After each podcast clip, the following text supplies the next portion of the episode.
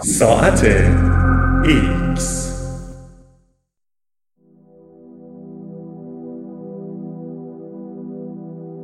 عصر چوب فرا می‌رسد.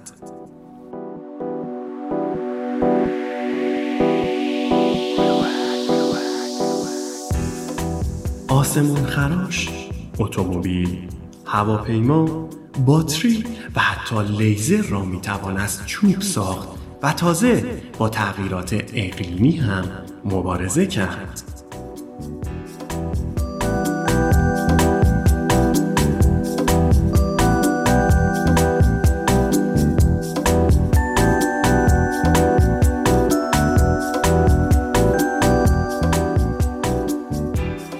آیا درباره ماشین چوبی با چرخهای چوبی، شاسی چوبی و موتور چوبی چیزی شنیده اید؟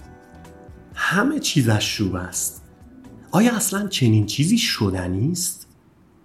چند سال دیگر که مردم واقعا سوار ماشین های چوبی شوند این شوخی به حقیقت تبدیل خواهد شد. لیانگ بینگ هو متخصص مواد در دانشگاه مریلند می‌گوید از چوب می‌توان در ساخت خودرو استفاده کرد او اخیرا بودجه قابل توجهی برای ساخت ماشین از چوب با فناوری پیشرفته دریافت کرده است و در این راه تنها نیست مهندسان ژاپنی در حال کار روی یک ماشین مفهومی چوبی هستند تا در المپیک 2020 توکیو از آن رونمایی کنند اما ماشین ها صرفا جوانه هایی تازه از انقلابی رو به رشد در صنعت چوب هستند. در آزمایشگاه های علم مواد و استودیوهای طراحی در سراسر جهان دانشمندان در حال کار روی تمدنی هستند که به طور کامل از چوب ساخته شده باشد. در این تمدن فولاد، بتون، پلاستیک و حتی لوازم الکترونیکی جای خود را به چوب می دهند. ماشین های چوبی در خیابان های مملو از آسمان خراش های چوبی با پنجره های چوبی رفت آمد می کنند. هواپیماهای چوبی که با باتری های چوبی کار می کنند بر فراز این آسمان خراش ها پرواز می کنند. مردم لباس های چوبی می پوشند و از موبایل های چوبی استفاده می کنند. شاید مثل شهر اسباب بازی ها به نظر برسد اما این موضوع کاملا جدی است. مراحل تمدن بشری از عصر حجر تا عصر برونز و سپس عصر آهن همیشه به طرز ناشیانه ای با پیشرفت مادی سنجیده شده است. امروزه در عصر هیدروکربن به سر می‌بریم که آتش این عصر از زغال سنگ، نفت و گاز شعله می‌کشد. این مواد نیاز ما به انرژی را تامین می کنند و موادی که معرف تمدن ما هستند مانند فولاد، بتون و پلاستیک را تولید می کنند. اما چنین وضعیتی باید خاتمه یابد. برای جلوگیری از تبدیل کره زمین به زبالدانی از ضایعات پلاستیکی و کربن دی اکسید باید هرچه زودتر استفاده از هیدروکربن ها را متوقف کنیم. ساخت اقتصادی دورانی بر مبنای مواد پایدار خصوصا چوب می‌تواند ما را به این هدف نزدیکتر کند. از مدتها قبل چوب بخشی از ترکیب مصالح مورد استفاده در ساختمان ها، ابزارالات و همچنین تأمین انرژی بوده است. اما در آینده نچندان دور چوب ممکن است به ماده غالب تبدیل شود. آسایک مدیر اجرایی سلوتک شرکت فنلاندی تولید کننده مصالح می‌گوید در آینده می‌توان همه چیزهایی که امروزه از مواد مبتنی بر فسیل ساخته می‌شوند را از درختها ساخت. اما این چوب دقیقا آن چوبی نیست که شما می‌شناسید. مطمئنا چوب خام ویژگی های مفید بسیار زیادی دارد. قوی و در عین حال سبک و انعطاف پذیر است. زیبا و مقرون به صرفه است. به معنای واقعی کلمه از درخت به دست می آید و فراوان است. اما معایبی جدی هم دارد که باعث می شود مواد و مصالح دیگر به آن ترجیح داده شوند. خواص چوب غیر قابل پیش بینی است. می سوزد ترک می‌خورد و میپوسد حجیم و غیر شفاف است. اما همین موضوع در مورد سایر مواد خام نیز صدق می. نفت خام، سنگ آهن و مواد اولیه تولید بتون در همان شکل اولیهشان کاربرد کمی دارند. برای ظهور قابلیت هایشان باید فراوری شوند. چنین قضیه‌ای در مورد چوب هم صدق می کند. نخست باید سردر بیاوریم که چوب را چطور فراوری کنیم و بعد زیر ساخت لازم را برای فراوری آن بسازیم. وقتی این معما حل شود وارد اصر چوب خواهیم شد. حوزه ساختمانسازی اولین بخشی است که چوب احتمالا جایگزین مواد و مصالح ناپایدار می شود. چوب سابقه دیرینه ای به عنوان یکی از مصالح ساختمانی دارد. اما معایبش باعث شده که ساختمان های جدید عمدتا از فولاد و بتون ساخته شوند. فولاد و بتون برای ساخت و ساز عالی هستند اما برای محیط زیست مضرند. تولید فولاد حدود 3 درصد و بتون 5 درصد از انتشار گازهای گلخانه‌ای را باعث می شوند. این وضعیت پایدار نیست. طبق گزارش اخیر هیئت بین دولتی تغییر اقلیم درباره حفظ میزان گرم شدن کره زمین زیر یک درجه سلسیوس برای کاهش میزان تولید گازهای گلخانه‌ای به میزان لازم باید حوزه ساخت و ساز تا سال 2020 به حوزه کربن خونسا تبدیل شود و این قطعا به معنای کاهش چشمگیر استفاده از فولاد و بتون است. خوشبختانه به لطف ماده مبتنی بر چوب به نام چوب بالایه های متقاطع یا CLT که می‌تواند جایگزین فولاد و بتون باشد در این مسیر گام برداشته ایم. CLT با به هم چسباندن ورقه های چوب برای تهیه ورقه های بزرگ و مسطح ساخته می شود. معمولا از چوب درخت های راش و سنوبر نروژی برای ساخت این ورقه ها استفاده می شود. ورقه های چوبی حاصل را می توان برای ساخت ساختمان های قول پیکر مانند برج های بازی جنگا روی هم قرار داد. برخلاف جنگا خطر فرو ریختن ساختمان های ساخته شده با این چوب صفر است.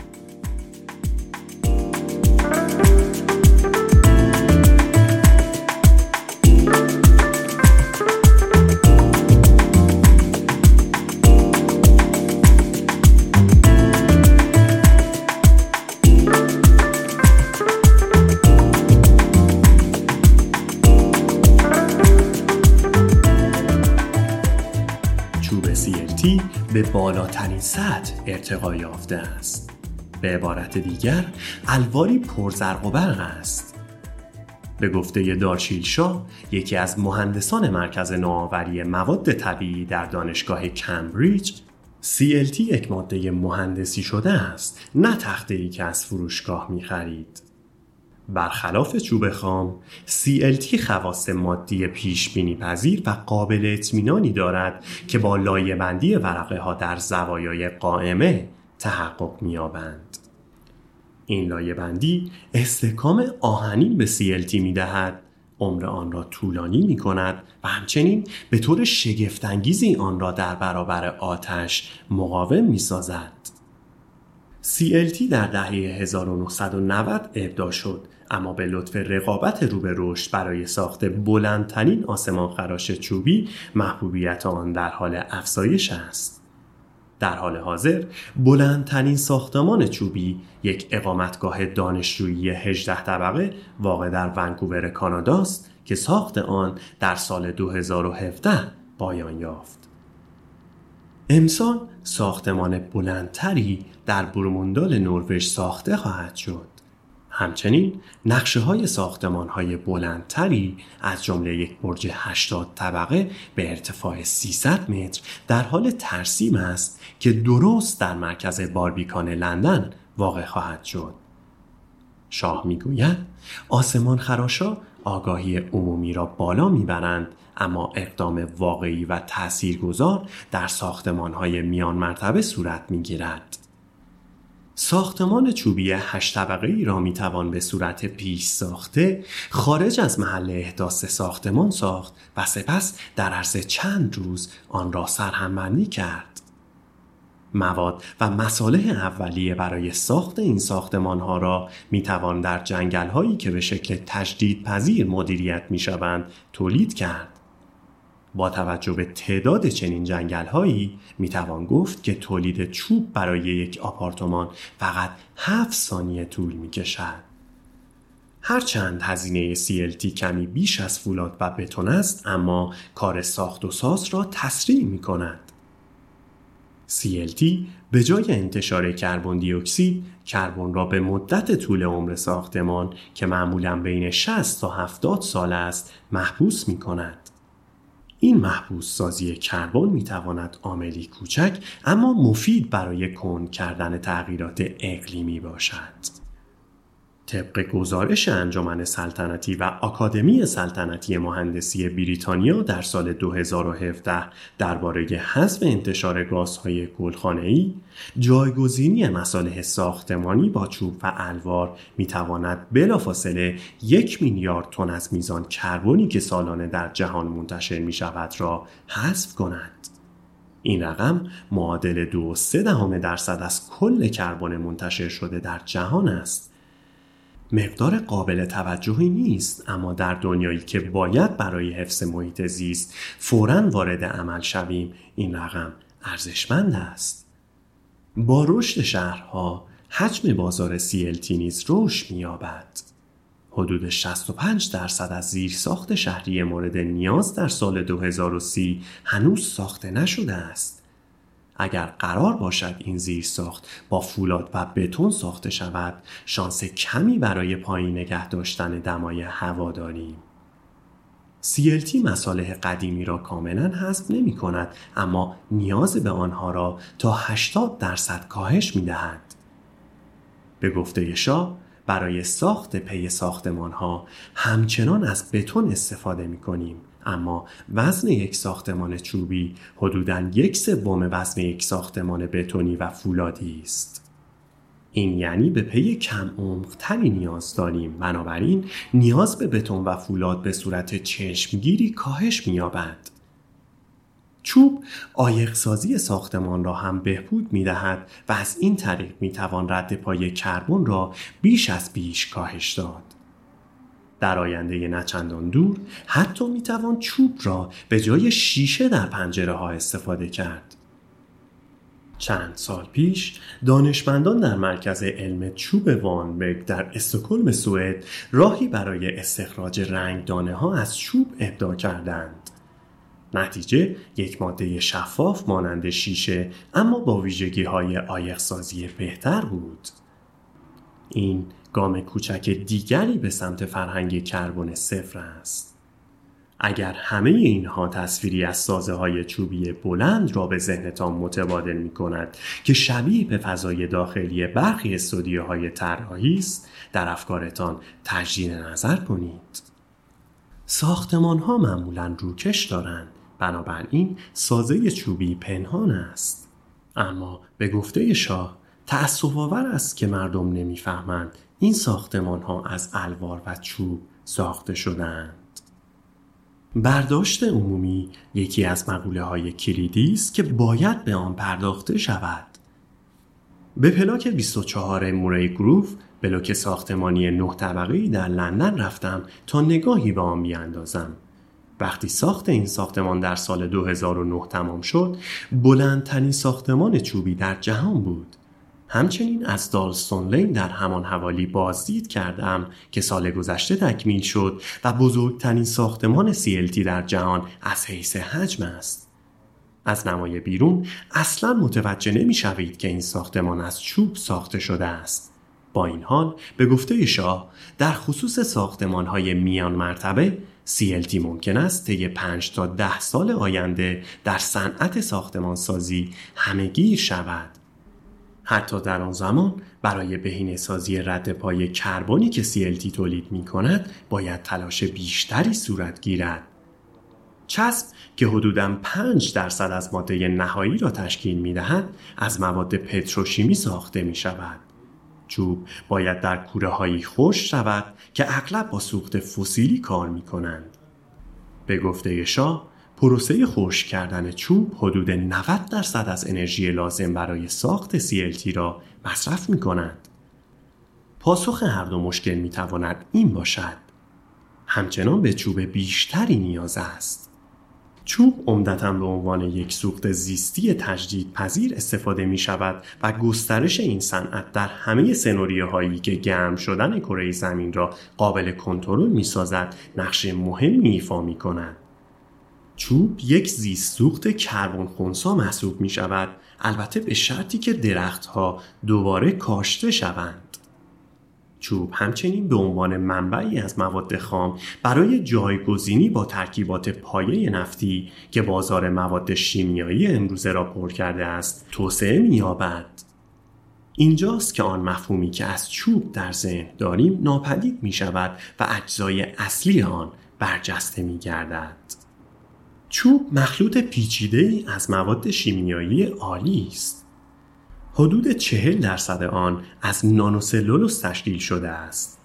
دسته های از های بلند و قوی که شبیه به نسخه های طبیعی از کبلار هستند. کبلار ماده ای مصنوعی است که در جلیقه های ضد گلوله استفاده می شود. به گفته لارس برگلوند مدیر مرکز علم چوب وانبرگ نانوسلولوس فیبری بسیار قوی با خواص مکانیکی عالی است سی درصد دیگر چوب را لینگنین یک ترکیب غنی از ترکیبات عالی تشکیل می دهد که به نفت خام شباهت دارد. بقیه آن از ماده نشاسته مانند به نام همیسلولوس تشکیل شده است. این سه جزء با همکاری هم خواص مادی چوب را به وجود می آورند و همه آنها را می توان استخراج و به ترکیبات مفید و ارزشمند تبدیل کرد. فراورده های پتروشیمی یکی دیگر از مشکلات بزرگ محیط زیست هستند. طبق گزارش آژانس بین المللی انرژی، تولید فراورده های پتروشیمی به اندازه مجموع تولید فولاد و سیمان انرژی مصرف می کند و به بسیاری از مواد مشتق شده از نفت نیاز دارد. تقاضا برای این مواد در این صنعت در حال افزایش است.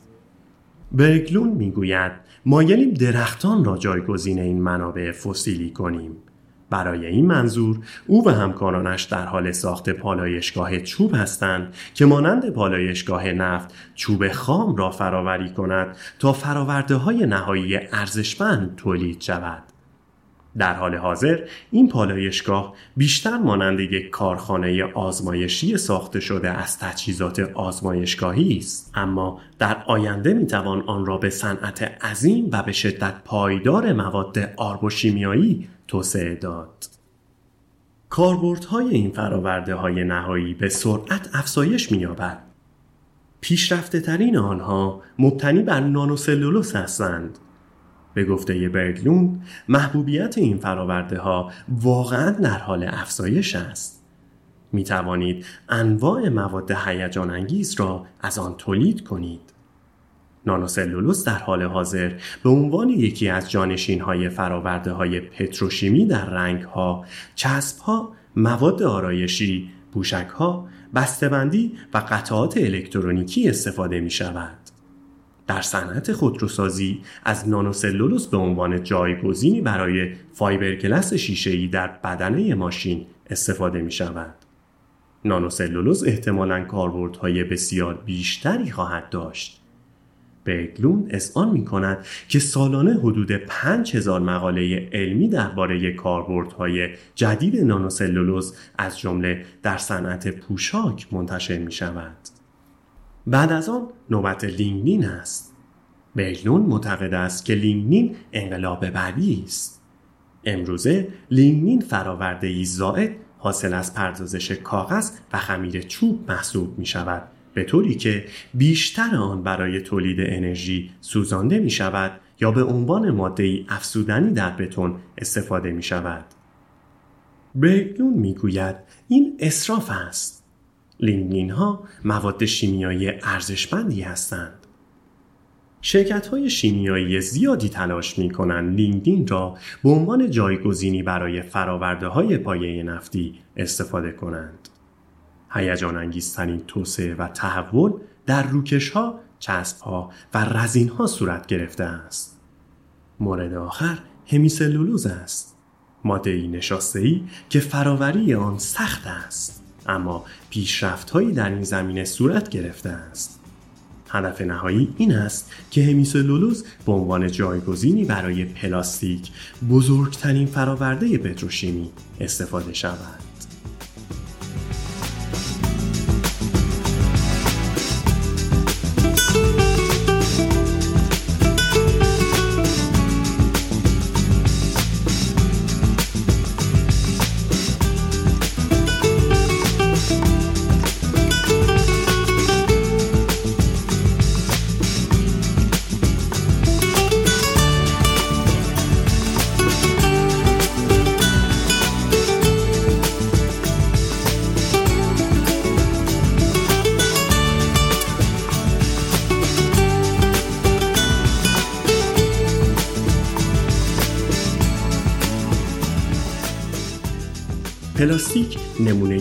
کاملی از عصر پتروشیمی است.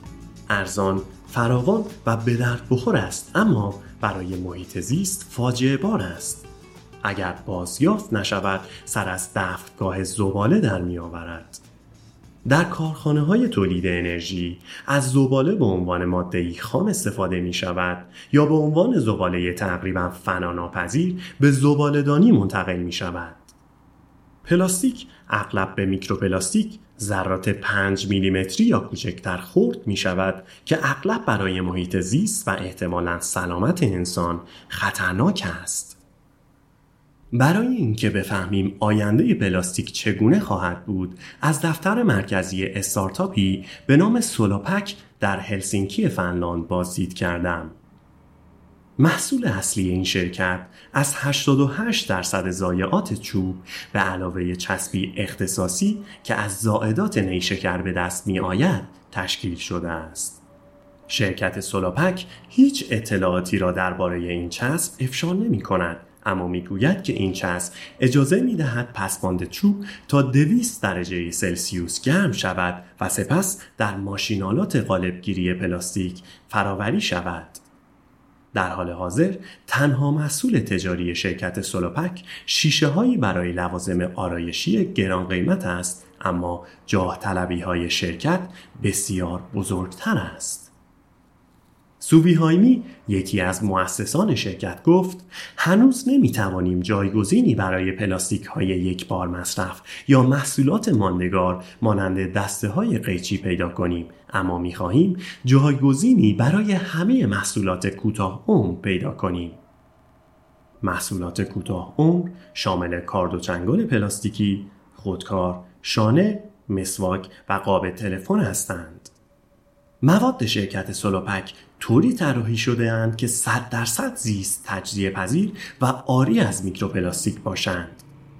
جایگاه آرمانی شرکت تبدیل شدن به یک کمپوستر صنعتی است اما اگر مواد وارد محیط زیست شود کاملا در عرض یک سال تجزیه می شود. هایمی می‌گوید این ماده هر سرنوشتی داشته باشد بهتر از پلاستیک است. سولاپک زیبا، گرم و صاف است و حد وسط بین چوب و سرامیک است.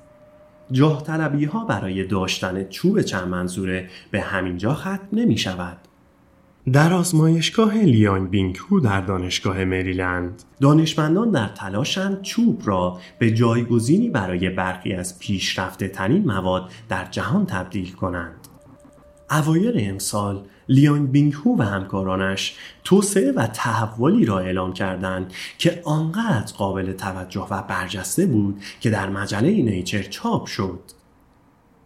فناوری برای تبدیل چوب نرم به ماده محکمتر و سختتر از فولاد و حتی آلیاژ تیتانیوم که در مهندسی هوافضا استفاده می شود. چوب متراکم که واقعا باید آن را ابرچوب نامید با حذف شیمیایی حدودا نیمی از لینگنین و سپس فشرده کردن باقی مانده در دمای بالا ساخته می شود. این فرایند موجب می شود ساختارهای سلولی از هم بپاشند و فیبرهای نانوسلولوز به هم چسبیده و همجهت شوند. زخامت ماده به دست آمده یک پنجم چوب است اما دوازده برابر محکمتر و سه برابر با دوامتر از چوب است. همچنین این ماده ترکیب مطلوبی از استقامت و سختی است. هو می‌گوید این ماده شبیه به چوب است اما خیلی سبکتر است و اگر آن را روی زمین بیاندازید صدایی مانند فولاد می‌دهد همچنین در مواردی که به استقامت و نه نیاز است این ماده می‌تواند جانشین فولاد باشد این یعنی این ماده نخست در بدنه وسایل نقلیه و هواپیما و سپس در قطعات متحرک استفاده خواهد شد همچنین هو اخیرا بودجه 36 میلیون دلاری برای توسعه این ماده به عنوان جایگزینی برای فولاد در ماشین ها دریافت کرده است. همچنین هو و همکاران پتانسیل چوب را به عنوان جایگزینی برای مواد گران و سنگین در دستگاه های ذخیره انرژی بررسی می کنند. هو می‌گوید فناوری به نام باتری چوب توسعه داده ایم که در آن می توانید اجزای باتری را داخل روزنه هایی قرار دهید. یکی دیگر از کاربردهای این ماده برای تلفن های همراه و وسایل نقلیه است که وزن در آنها مهم است. کاربرد دیگر آن برای باتری های ثابت است که در آن وزن چندان مهم نیست اما می خواهید حتی امکان هزینه پایین باشد. اینجاست که چوب وارد عمل می شود زیرا بسیار ارزان است.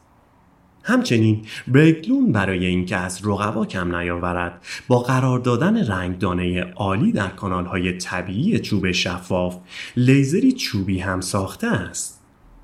هو می‌گوید لیزر چوبی لیزر بسیار خوبی نیست اما ارزان و تجدید پذیر است. در حال حاضر کاربرد روشنی برای این لیزرها وجود ندارد اما به گفته هو شاید بتوان آنها را به عنوان یکی از ویژگی های طراحی در مبلمان تعبیه کرد این هم مثال دیگری از کاربردهای احتمالی چوب است و نشان می دهد که دانشمندان چگونه تصورات ما از چوب به عنوان یک ماده را تغییر می دهند. آیا واقعا می توان اقتصادی عظیم مبتنی بر چوب را از دانه های کوچک بلوط توسعه داد؟ علم مواد بخشی از معادله است. برای اینکه چوب جانشین مواد قرن بیستم شود باید بر دو مانع دیگر غلبه کند یکی از این موانع تقاضا برای زمین است آیا زمین کافی برای رشد تمام درختان مورد نیاز را داریم بدون اینکه تولید مواد غذایی را تحت تاثیر قرار دهیم یا موجب جنگل زدایی انبوه شویم؟ سوال سختی است. جنگلداری پایدار کلید کن کردن گرم شدن جهان است. اما مدیریت نیازهای رقابتی بخش کشاورزی، انرژی زیستی و جنگل نیازمند ایجاد تعادل بین این سه بخش است.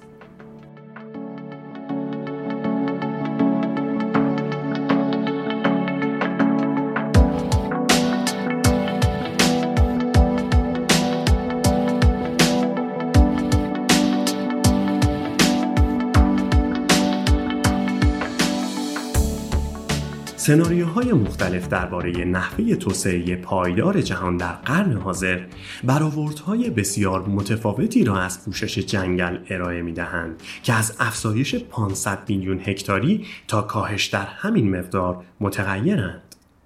این مدل ها صنعت عظیم و گسترده فراورده های جنگلی را در نظر نمی گیرند. اما به گفته هیملال بارال دانشمند ارشد در مرکز تحقیقات بین المللی جنگلداری در بگور اندونزی زمین زیادی برای تولید این منابع وجود دارند. او می‌گوید قطعا بر سر استفاده از زمین رقابت وجود دارد. از طرف دیگر زمین های تخریب شده و کمتر استفاده شده وسیعی در سراسر جهان در دسترس هستند که بین یک تا 6 میلیارد هکتار وسعت دارند. او همچنین معتقد است که می توانیم از چنین زمین هایی برای رشد درختان جهت تولید مواد شیمیایی، مواد ساختاری و سوخت های زیستی استفاده کنیم بدون اینکه با زمین مورد نیاز برای حفظ طبیعت یا غذا رقابت شود.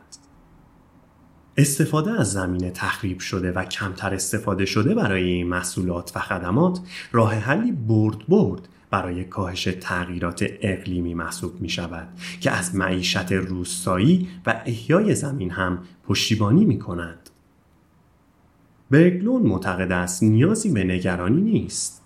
در کشورهای اسکاندیناوی مقوله زمین مسئله مهمی نیست. اگر به رشد سالانه و میزان برداشت نگاهی بیاندازید متوجه می شوید که از همه جنگل های پایدارمان استفاده نمی کنیم. قیمت مانع واقعی دیگری است.